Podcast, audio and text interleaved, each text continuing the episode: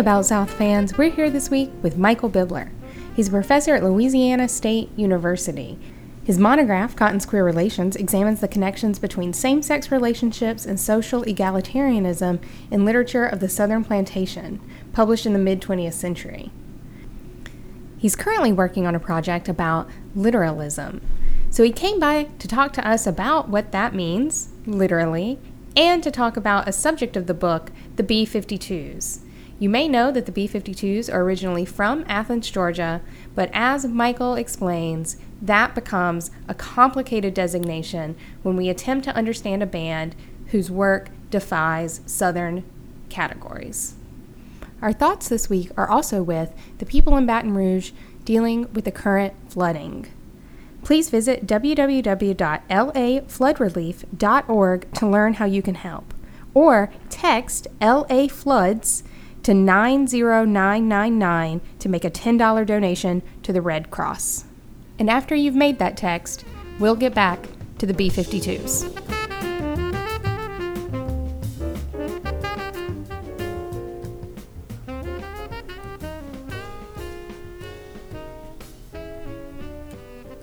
We're here this morning talking about the B 52s with Michael. This is a part of his next book, which we were discussing last night. It is on literalism, and we'll maybe talk a little bit about what that means. But we're going to start just, Michael, if you could tell us about a general history of the B 52s, maybe their connections to the South, and why they initially were interesting to you. Okay. So, yeah, so the history is that the band formed in Athens, Georgia in around seven, late 77, 78, and just as just for fun, and then played at a party in Athens in somebody's house, and then played a, the next week in another party, and then took a little break, but then got started getting gigs in New York City and began sort of driving back and forth up to New York City to play at Maxwell's Kansas City and then CBGB's and other clubs, and um, so they were really the kind of the first band out of Athens in, in the way we think of Athens as the music scene. Um, so they were before Pylon, they were before REM and things like that. So um, and then eventually they moved to New York because they needed venues. At that time, there were no venues in Athens for people to play original music. Um, it was before the 40 Watt Club and so on. So they moved to New York and um, and began touring, you know, the world really. And um, so they didn't live, kind of live in Athens for a long, long time, um, in the sense that we think of the way REM like lived in Athens. But they kept coming back, and and in their music they also kept coming back. They referenced Athens a lot in their music, in the in the lyrics. Um, so that's the history, kind of a short history of the band. They made it really big with their first single, Rock Lobster, um, which I have an anecdote about later, and then. The you know their first two albums were really popular. They toured Japan, they toured Europe, they toured Australia, and so on. And um, then in '85, with their fourth album, um, the guitarist Ricky Wilson died of AIDS or complications from AIDS, and they kind of disbanded for a little while. And then in '89, they got back together um, and did Cosmic Thing, the last four remaining members, and that was a huge hit because of Love Shack, obviously. They actually are still together and they still tour Cindy stepped out for a while. Now she's back in it, and now Keith, who's one of the main musicians um, after Ricky passed away, is um, is not not touring with them, but is sort of still affiliated with them. So the three the three singers, Fred, Cindy, and Kate, still tour, um, and they just recorded the um, theme for Squidbillies. So I'm super excited about that.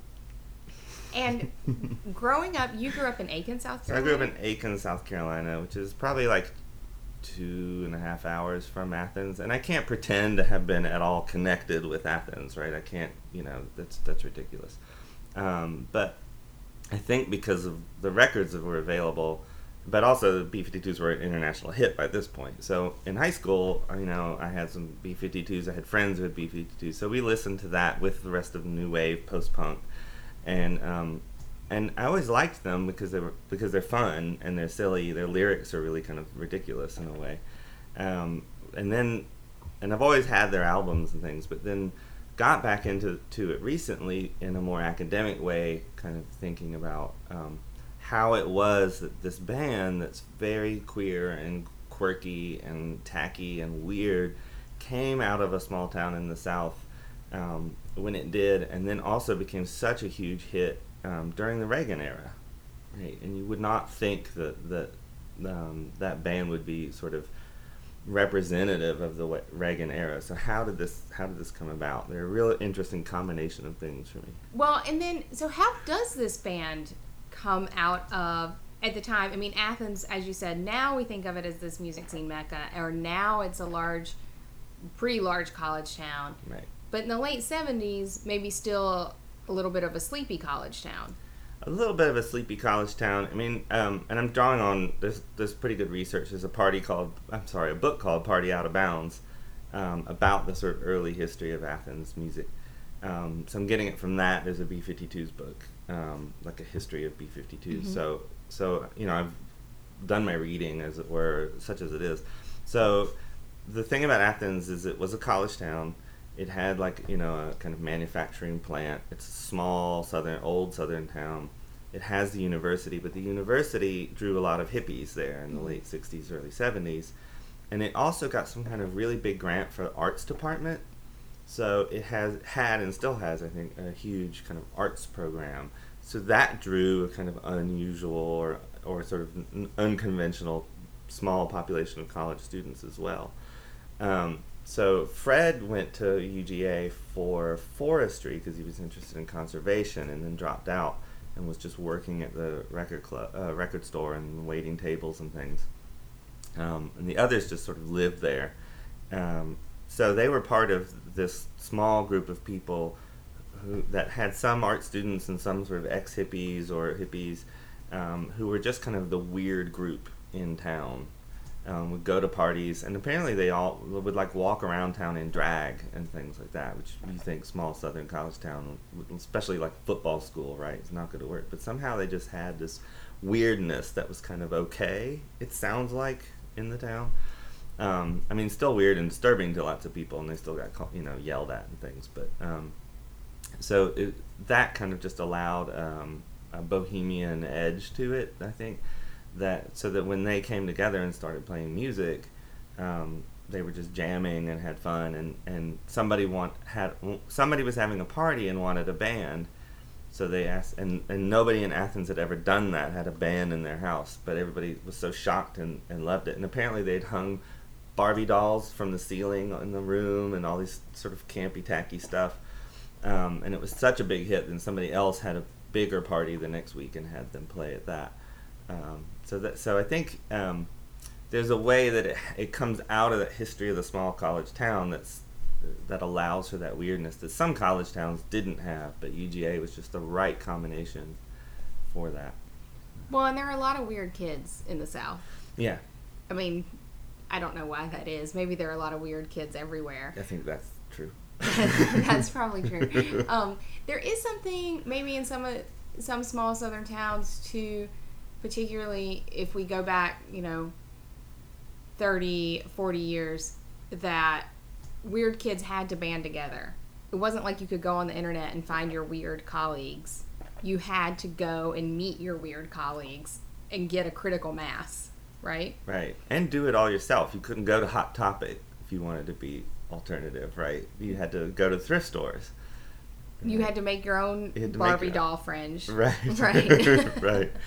And also, I think because, like Athens was small and it was cheap, so you could live there, you could afford to live there, and it wasn't Atlanta. So Atlanta was at that time, I think, was trying, from what I understand, was trying to be very boosterish, and um, there was like a gay community in Athens, in Atlanta, but it was, I think, it was trying to be sort of a, like kind of a boosterish gay community, and um, it, that just didn't. I think the combination of expense and um, of Atlanta and the size probably um, it just made it easier, I think, in a smaller town for all these weird kids to kind of form the group. Yeah. Now you said later. I mean, they go to New York pretty early because they have to for production um, and touring and to get the type of recognition that they need right. to make it. But you said that they repeatedly returned to Athens, both physically and through their music. So, what are some good examples in their music where, where they're returning to what we might think of as Southern content or themes or ideas? Right. Well, um, they come back to it a number of times in different songs. Um, sometimes they just name it outright, Athens. So in Butterbean, which is on um, Wild, Pl- no, sorry, uh, Whammy from 1982, um, that starts out. Well, if you go down to Athens, GA, and you're driving in your car, you won't get very far before you hear someone shout, "What's that? Butterbean! Yay!" Um, so Ath- they name Athens directly, and I think there, for example, they do it to help signify or let people know that what butterbeans are. Because I think if you're probably not from the South, you're not as used to or familiar with butterbeans as a dish. Maybe I want to get into like Southern foodways essentialism because I don't know, but you know, especially if you're from Japan, you're not gonna know.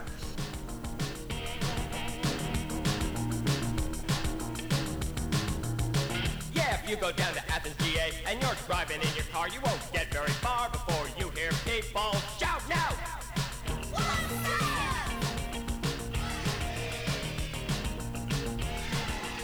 Why do you think we um, a few weeks ago we had Scott Heath on and we were talking about the difference between why people associate certain acts with the South and not others, particularly around racial lines or even within the difference between Outkast and D'Angelo, for example. Right. Why haven't we, or I don't know, now maybe people do, but I don't know that people think B 52's Southern band. Right. Why not? So they always marketed themselves as the, that tacky little dance band from Athens, GA.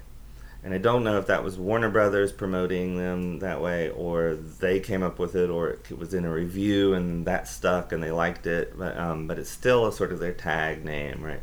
Um, but it's not. It's never the South, which mm, is hmm, interesting. Good. That is interesting. And their music is not Southern and it it's weird to describe them as a southern band because they're not like southern rock and they're not like country and they're not you know? My question then is that a problem with the container of southern that we limit it to certain things? Or is that just by the nature of what they were doing? Because if they are from Athens and they did get their start here and they sound like this, then you could also say, well, that is what the South sounds like because there it is. Right. Right. Which is part of what drew me to them, again, academically rather than just as fan, um, because they, it's not that they're not Southern. It's just that what we think of as Southern, how do we fit this out, this component in there? How do we understand what that, why, why, how did they come out of this? Um, so, but I, I think it, if you expand it enough to include like every metal band, every punk band, every post punk band, every pop band that's from the South or talks about the South in their lyrics, then it's a totally useless label, Southern. What about their over the top performance, the the camp and the tackiness to it? Is that regionally inflected, or is that only being read back onto them now? I so my my my theory is that it it is it is regionally inflected that we did in a way that we would not recognize as southern because it doesn't have the usual signifiers of southern.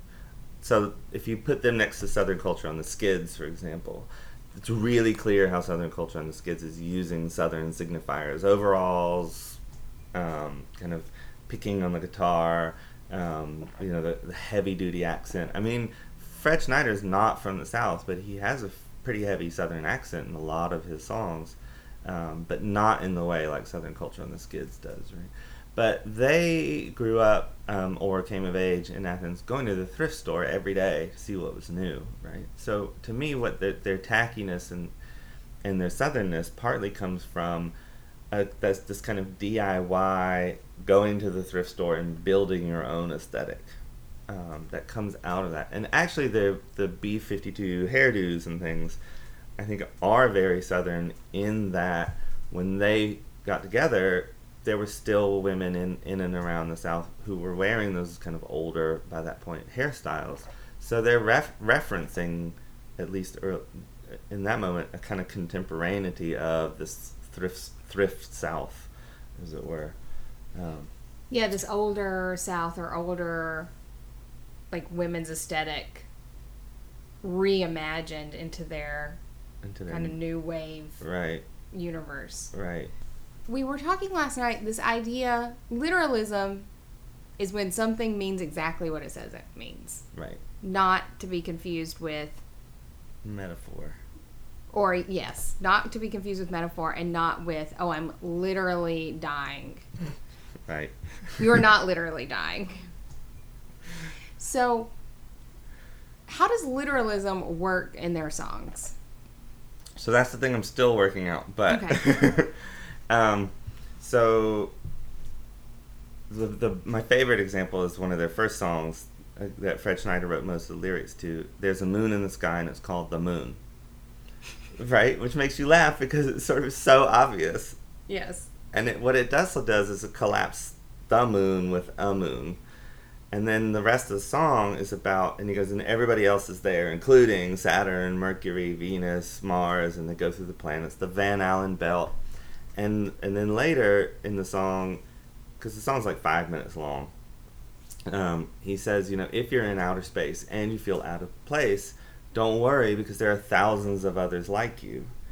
And the way I read this is actually he's using this kind of literalism of the moon. The moon is a moon, a moon and the, so any other heavenly body has to be its own thing. Um, and this puts a, um, a kind of different spin on how we think. So the planets don't become metaphors of anything else, except maybe just how to relate to people because everybody else is out there. Um, You're, we're all just floating around. we're all just floating around in space.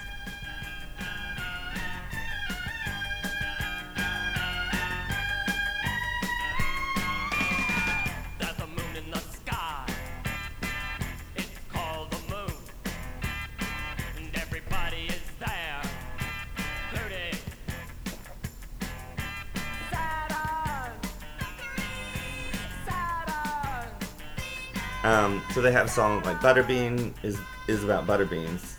Butter they have it has lines like butterbeans grow on the vine. Um, pick 'em, hull 'em, put on the steam. That's how we fix butterbeans. Um, so that so even when it starts to become like you could maybe say the song is about desire because and and pleasure because it kind of is about that, and everybody loves butterbeans, um, but it- and so that you know desire is kind of u- again universal to everybody, but they also keep doing this literal thing that's like, but it's also just butter beans You can keep your collards, you can have your yams, but give me a plate of butterbeans. so they're really specific about its butter beans The butter beans are not is like some covert term for something. Just else. when you think it's going to start becoming a symbol, it becomes goes back to the literal. Pass me a plateful, I'll be grateful. Oh, one, two,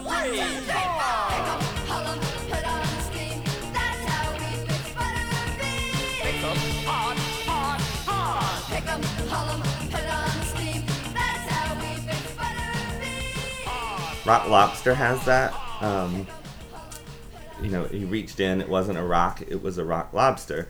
And there's a great um, cover of one of the singles that has a picture of a rock and a picture of a blue lobster. No. Yes! It's a blue lobster. The blue lobster. There's and a blue it- lobster behind you. it's but it's not the live one.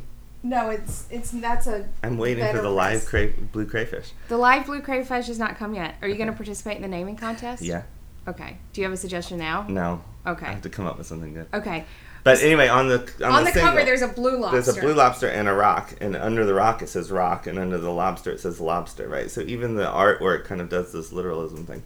Rock Lobster was this sort of independent DIY hit. It was, I guess, it was back in the time when you could do your own single and then go around to the clubs and sell your single when you played, and then enough radio people would pick it up, and then so it's probably a different musical industry now. I don't know, but um, it had become this big hit, and John Lennon famously was like in a bar in Florida, and there was a disco upstairs, but he was downstairs in a bar, and they played that single "Rock Lobster" on the phone on the um, PA system, and he went to the phone and called Yoko Ono and said, we have you listened to this song? We have to get back in the studio.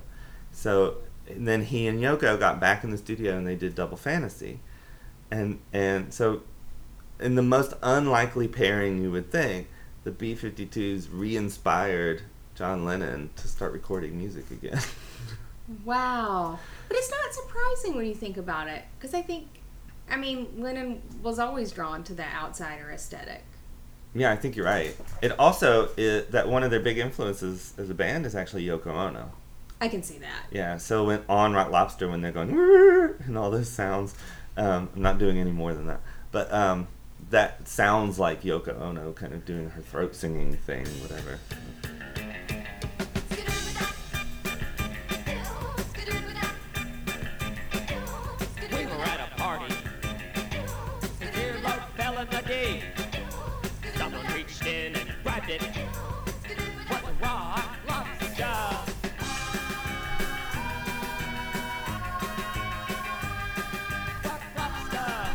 The most famous example is the one that gives everybody so much trouble, which is out of Love Shack, when she sings "Tin Roof Rusted," and all the interviews are about what does that mean, and the, and all they can ever tell you is how it wound up in the song as a lyric, but it doesn't have any meaning except "Tin Roof Rusted," but we want it to mean more than it means, and then it doesn't, which is kind of camp in a different way.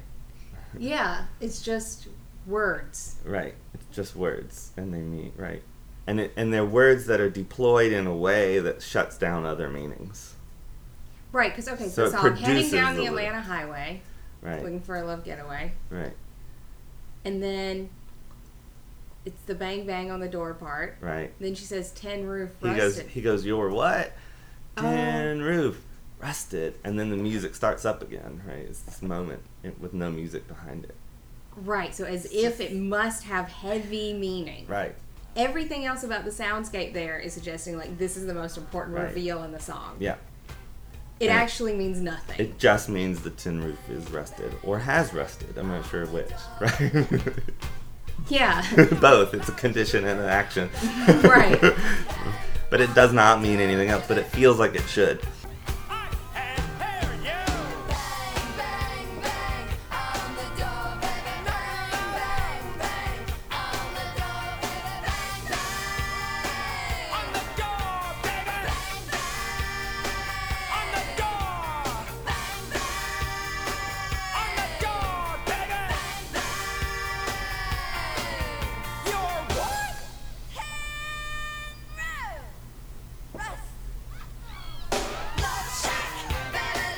So, but they do the same thing orally in There's a Moon in the Sky and Called the Moon. Um, where he says, everybody's there. And then he just shouts the name of planets Saturn, Mercury. so they also become. So, one way I think is the, that literalism works.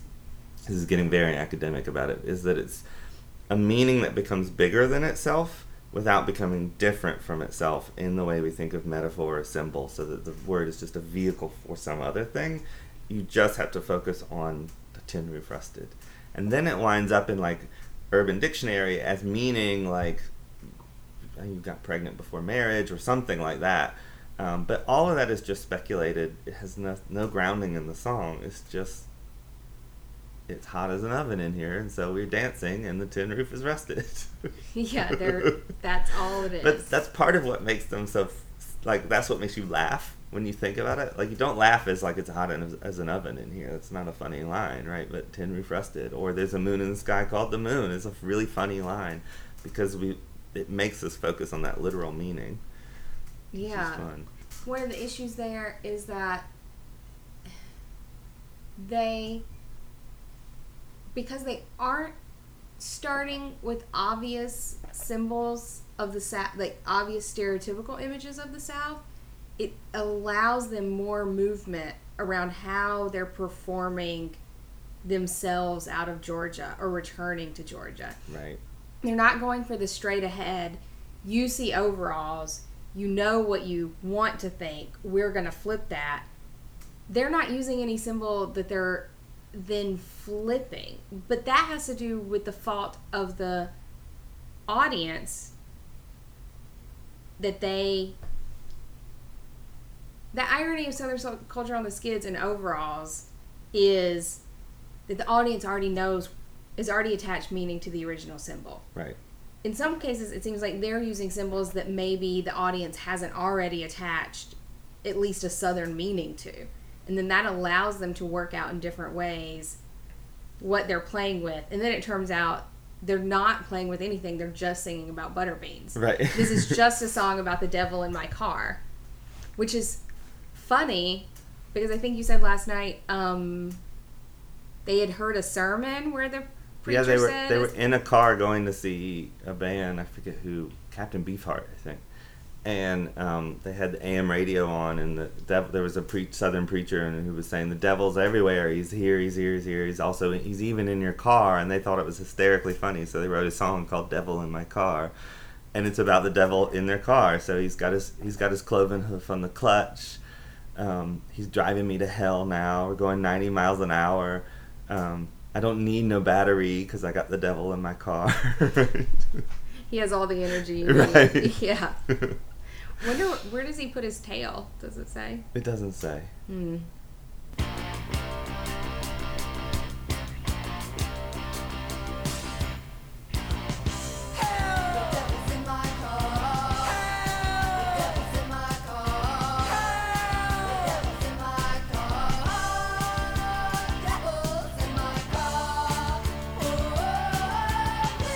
Yeah, they, they're already immersed in this kind of uh, less just just Southern musical exchange or influence, right? But um, but I think they're still coming out of out of it in a way that allows it to travel, rather than becoming potentially kind of stuck as a Southern band or something like that. Yeah, not as a limiting term. Right. I hate that it is. I mean, we still popularly think of it as a limiting term, or it means this like pretty rigid set of signifiers. Right. But maybe it doesn't have to. I guess it doesn't have to, but it all. You, I think you also can't throw it away. No, you can't throw it away. Otherwise, it means nothing. Right. And also, yeah, and, and uh, but also then somehow the you know there's, there's no difference regionally or no, you you know you have to talk about what's unique about Athens. But Right. what they do is they change the words by which you do that. It's about butter beans. It's about Normaltown. It's about Well, Allen's ironically, Bar. what's u- what's unique about Athens is they seem to be suggesting that like nothing's u- it's unique in that there's nothing unique about it from other many other places. It's butter beans and hearing the preacher on the radio in a dry county. I mean, it's these things that exist everywhere. It's just their spin and take on it. right, They're able to twist it into something by leaving it almost exactly what it is. right. They're Which not is- hyping up some massive performance of southernness. They're performing themselves who were created out of these elements. Right? I think that's perfect. I think it's a great explanation of it, and it's what I would call their thrift store aesthetic, right? I'm in the thrift store picking up the remains of capitalism and putting them on and doing it because that's what I have to work with, right? It's very DIY. DIY. Yeah, Yeah. it is. I mean, it's uh, it's very similar to a lot of other things we've talked about. Pasaquan. It's taking what you have, where you are, and making something that may seem like it totally could not have come out of there. But the point is, is it did come out of there. Right.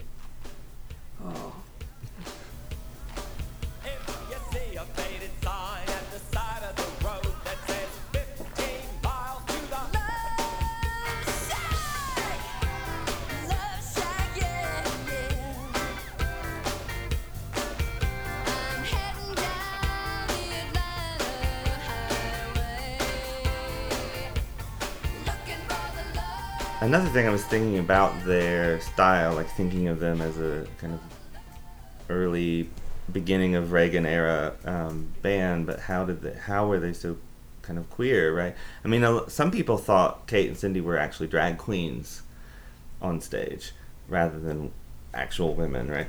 Um, in their at the very beginning of their career. So so I was also trying to think like they're so unabashedly queer in a way, so campy and kind of unapologetic about that, but they're not um, they're not outspoken in that they have come out in their lyrics or something like that. They're doing something. So I was trying to think how how would that be? Um, and I actually kind of, without having worked it out, I kind of think it's an interesting thing about the South where people, a kind of tacitness about queerness sometimes.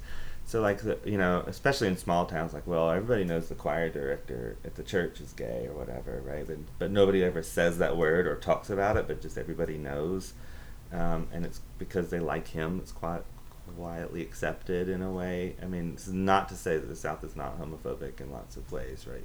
But um, they get to because they're so weirdly themselves and so weirdly camp. It's kind of everybody knows, so it's not a thing, Yeah, it's, not an issue.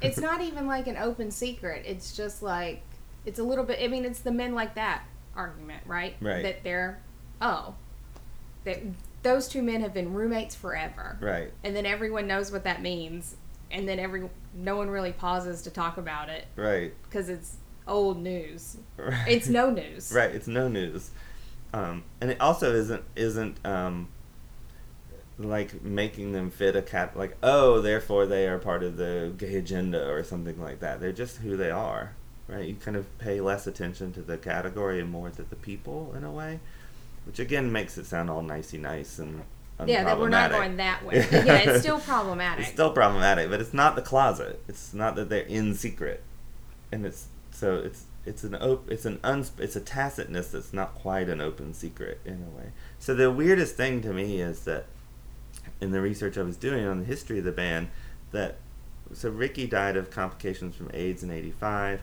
but after Love Shack was such a huge hit in '92, I think maybe or around there is when Fred Schneider and, and Keith both came out. But I, I, I thought everybody had already always known, right? Um, so it must be that sort of they came out professionally, or or um, you know it wasn't that they were revealing a secret, but I guess to some uh, listeners they were revealing a secret. But then I think you're not listening very closely to the B52s if you didn't know that. You're not But- paying attention if you think this is the big reveal. yeah. So it's strange to me that um, that then they got so big that they had to like make it official, when in fact everybody kind of already knew. It's it's it's an interesting phenomenon that I don't think we quite have the words to talk about how that works yet.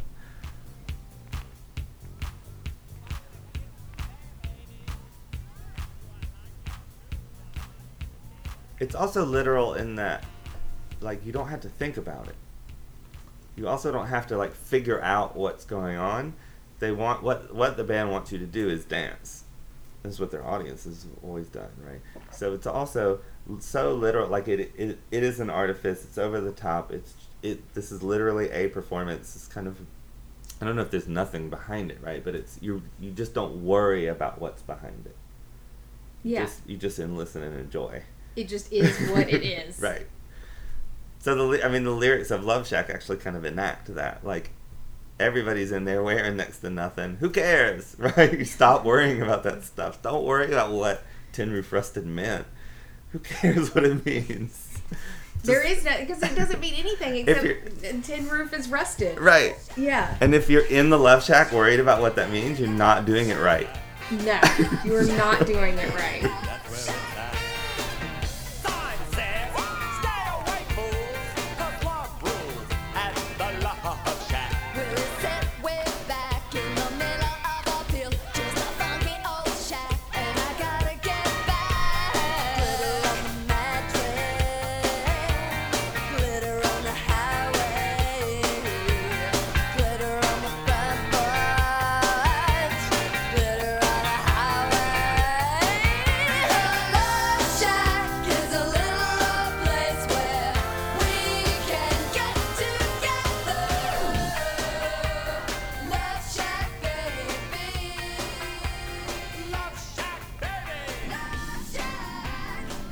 For listening this week, and big thanks to Michael Bibler for sitting down with us.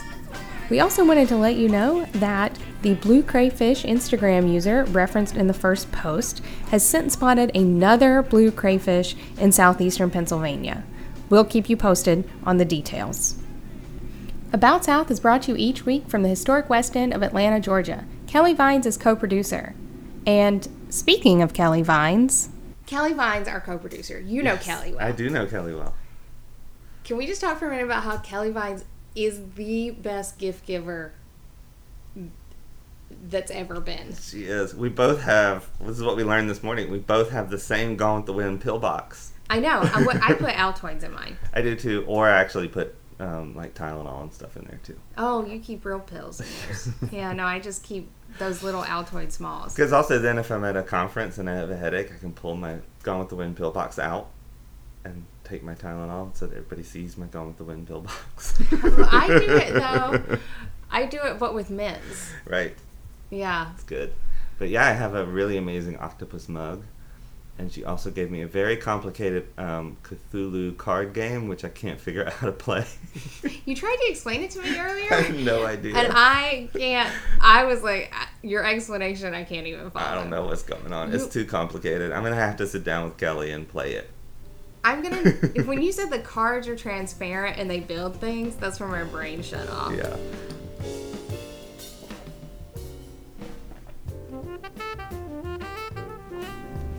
Music is by Brian Horton. You can buy his music at brianhorton.com. You can visit and contact us at aboutsouthpodcast.com. We're also on Facebook, Twitter, and Instagram at aboutsouthpod. Pod. Please listen and subscribe to About South on your preferred podcast platform. And please tell your friends and family to listen and subscribe to About South on their preferred podcast platform. Next week, we're talking to Scott Romine about moon pies, cheerwine, RC cola, mm, fancy, artisanal grits, and what we might mean by the real South. We'll see you next week.